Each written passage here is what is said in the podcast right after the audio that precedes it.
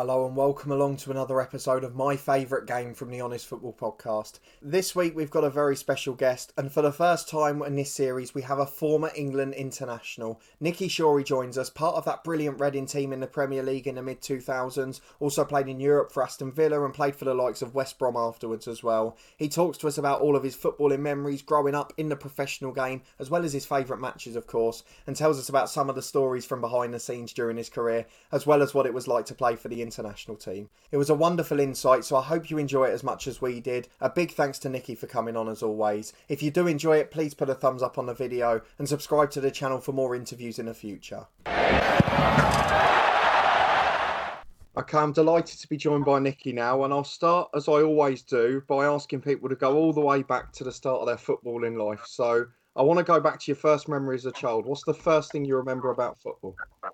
Um, it's got to be with, with, my dad and my brother, basically playing in the garden. Um, my dad was a big, big football person, uh, always involved with football, playing it or coaching or scouting. So um, he was a big influence on me and my brother at, at, at such a young age.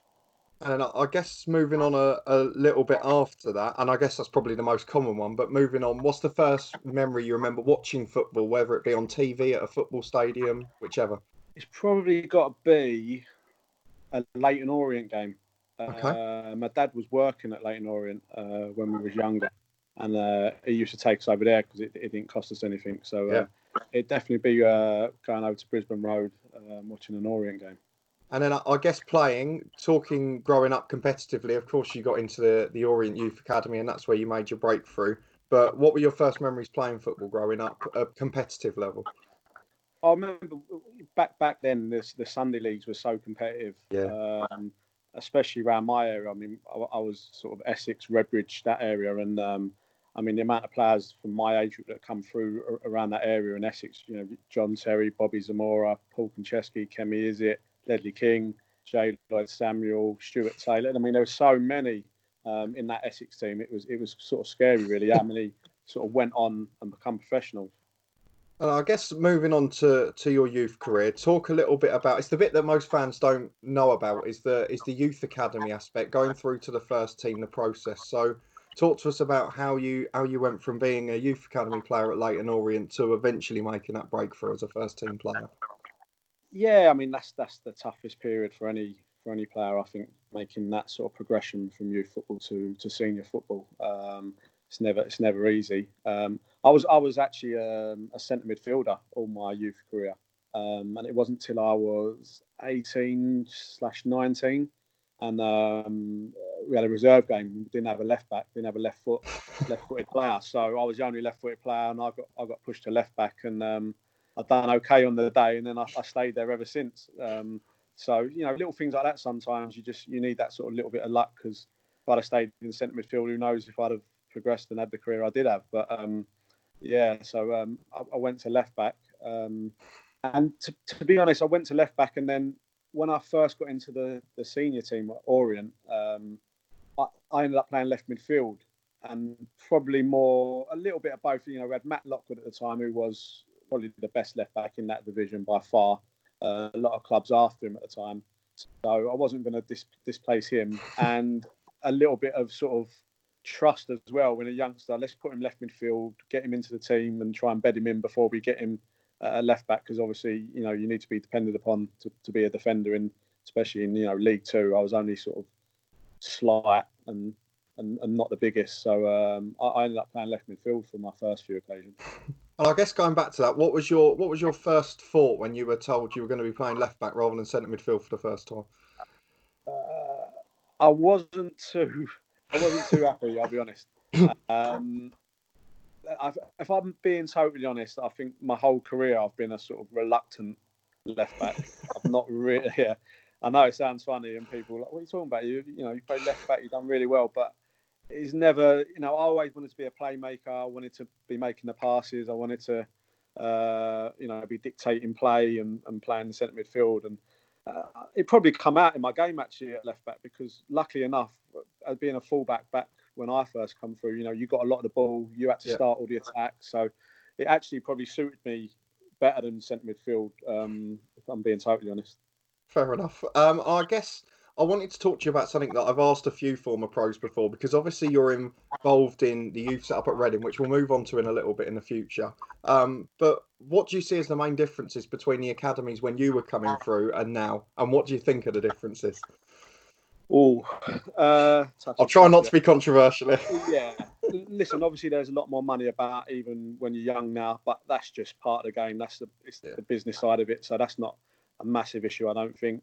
I think there probably should be, and I think there are at certain clubs in terms of um, uh, a limit on what you can earn from a certain age. I think that would be important, really. Um, in terms of discipline and how you were treated, I mean, it's just the contrasts are unbelievable. I mean, we we used to do lineal jobs. You know, we used to clean the toilets, yeah. clean the stands, paint the stands in the summer. You, you, come in on your holidays and paint the stands. Um, it's just chalk and cheese. Clean the boots, pack the boots. Um, and if you know, I remember I was in charge of packing the boots, and I forgot to pack a pair once for the, for the first team game. And this Monday morning, the assistant manager come in and we was all running. Um, and that's just the way it was back then. You know, you, you, you just got on with it. You, you, don't walk anywhere near the first team change room because if you got dragged in there, you were getting you were going to get some stick, um, get asked to do loads of different jobs, so you wouldn't go near there. Um, now it's it's just completely changed. I mean, you're, you're treated like professionals in such a young age now, and you're not even really even played a game for the first team. So that's that's the biggest change, I think. Fair enough. Do you think it makes a difference to the type of player that's created, the mentality of the player? Um, yeah, I, I, I, do, but I think I think if you're if you're a good player and you've got the right mentality, I think you'll come through. Whether it's back when I was coming through or if, if it's now, I just think that the, the good ones will always still come through. It's the ones that are sort of on that borderline that I think being back when I was coming through might help them with the discipline side of things. Yeah. Whereas now, I think the ones that are sort of on that borderline, they can go the wrong way too soon because of how easy they've got it, really. And then I guess we'll we'll move back and talk about you a bit more now because you obviously had quite an illustrious career, which we'll get onto all the aspects of. And the first one after breaking through at Leyton Orient is obviously Reading, which became the the main part of your career. So talk to us about your relationship with Reading and obviously the meteoric rise that Reading had over that three or four year period in the middle of your stint there. Yeah, um, I remember when I, I, first went there, and uh, it was just sort of like a trial for a week. So I'd only played five or six games at Orient at the time, and um, yeah, I went there for a week, done a trial, come back, and I was back at Orient, um, and then Alan Pardew, I think twenty five grand for me at the time. Um, and I remember going down there thinking it, it was just a different world. Um, but it just felt it just felt right right from the start, and I, I, was very lucky that I went there at a time when they were really pushing. They had a you know decent budget. Yeah. It was in league what would be League One now, um, pushing for promotion, and I just went there at the right time when the club was on the up, and luckily for me, you know, it was only successful all the way through my whole time there. Really, yeah, you know, we had a couple of relegations later on, but to to take the club to the Premier League, first time it's ever been there. Um, you know, it just it was just sort of like it was meant to be, and um, I feel sort of lucky and privileged to to have uh, had that move really. And I've got to ask a bit about that. That sort of two years in the middle, the most notably the promotion to the Premier League, and then that first season, which is obviously quite famous for the way you played in that season. How how do you going for fans behind the scenes? How do you keep that sort of momentum in house? Because surely going up to the Premier League as underdogs, you're always expected to finish bottom. So how do you keep yeah. that in house, that drive between you? Um, we had a very steady squad. We was together probably two or three years prior to that. So I think that was important. I think we we was all at a good age as well. We was all sort of trying to progress, and we was all hungry, and we'd never, none of us had ever been there before. Um, so once we sort of got on that sort of, as you said, momentum pushing forward, um, you know, it was it was like we was all together. We all we all sort of knew each other so well on and off the pitch it was quite easy to keep it going. You know, we all sort of bought into how how we was doing things at Reading. Uh, we all pushed each other. We wouldn't let each other get away with things, um, and it was all driven from from us as players. And that's that's the great thing that Steve Coppell did. Really, was he allowed us to manage it. Of course, he, he would have his eye on us, but he just got the right characters at the right time at the right age, and, and um, we, we sort of done the rest really. And I guess the only other thing I wanted to ask on that is that fans and the media quite often pay attention to budgets and talk about transfers and things like that. Obviously, most of your rivals at the time were signing players within England and Europe for 15, 20 million, and you were getting players for a few grand from Ireland and Iceland. So, what was the? Did that have any effect in house? Did that did that bother you at all, or did you feel the same? You think we're confident in what the manager's doing? No, I'll be honest. I remember coming back uh, the pre-season um, of the season that we got promoted, and we literally come back and uh, there was about eight to ten players left. Um, yeah. We got we, we, got rid of quite a few. Um, we're thinking, "Cool, we're gonna have to sign some here," and we were all like talking to each other, thinking, "What's going to happen this season?" We're like, we want to sort of do well, but everyone sort of left. We haven't signed anyone yet, and then all of a sudden we signed Kevin Doyle and Shane Long, yeah, Steve Hunt, you know, people like this, and we're like, um, okay, right? Is that is that it? Like, and no disrespect, yeah. never them really before, and um, it was just the one of them seasons where it just worked. And as I said, I think the big the biggest thing was just the, the hunger between the squad, and yeah. you know, when you sign players like that, they're so hungry to do well. Um, you know, they yeah, they've never played at that level before, but they, they had the drive, and that was the biggest thing with with Steve Coppell. It was about the team, it was about the mentality and the, the work ethic, really. And then I guess moving towards the end of the Reading spell for you personally led to probably the most proud moment of most people's career, which is representing your country. And your two games weren't against the smallest opposition in the world, were no, no, I got lucky there, didn't I? Uh, yeah. But what was that feeling to be called up for the national team? Because obviously joining Reading in League One or Division Two as it was at the time, you probably wouldn't have thought that was ever going to happen. No, no, it was just sort of like you were living in a dream world. Really, it was a bit surreal. Um, when people were talking about it, you, you, you, you're sort of paying attention, but you're not. You're thinking it's never going to happen. Like, uh, and then when it did, it was, it was yeah, it was just like undescribable. Um, and you just felt like you was on this sort of conveyor belt, and you just listen. I don't ever want to get off this. So let's make it last as long as possible. um, and then to play in the games that I did play in, especially the first one, uh, Brazil at the at the new stadium, new Wembley, yep. first game, senior game there. I mean, listen, no one will ever be able to take that away from me now. That's sort of down in history. So um, to get something like that in, in your career is, uh, you know, you've got to be pretty lucky. Absolutely. And then I guess moving on club career wise, your next moves then were to the Midlands. So we have Villa and West Brom. And Villa yeah. obviously played in Europe as well. So did that was that anything special to you? I know it was the qualifying round to the Europa League at first, but did that have any impact on you?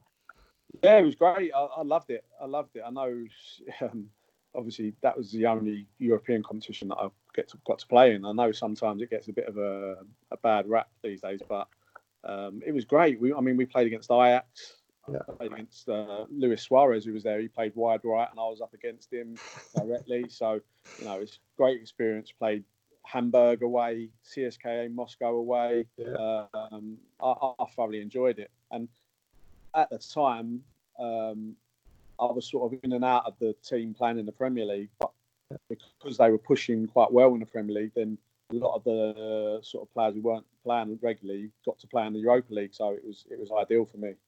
And then I guess moving towards the end of your career as well. I know you went back to Reading and then had a few other clubs later on, but there's one that stands out to me that I want to ask about, which is the sort of circus or mini circus that went around the start of the Indian League.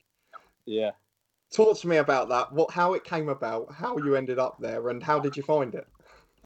It was a bit of a strange one. Yeah, it was when it first got pitched to me. But uh, it was my my dad was um, my dad's a chief scout, and uh, he works at Reading and um, Matt was sort of ringing around seeing what players might be interested. And he just, you know, spoke to my dad. And my dad's, well, my, my Nick might be uh, sort of interested in that.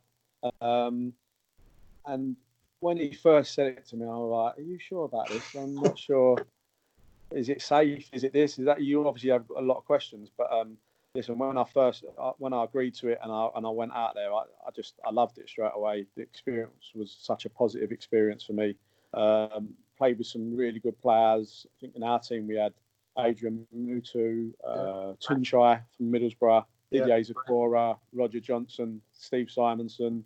Uh, um, there's so many sort of players out there at that time playing for other clubs as well, and it, it was a it was a great experience. It was really looked after. Um, you know, put up in lovely hotels. You travelled around the, the country, um, and the football was good. It was a good level football.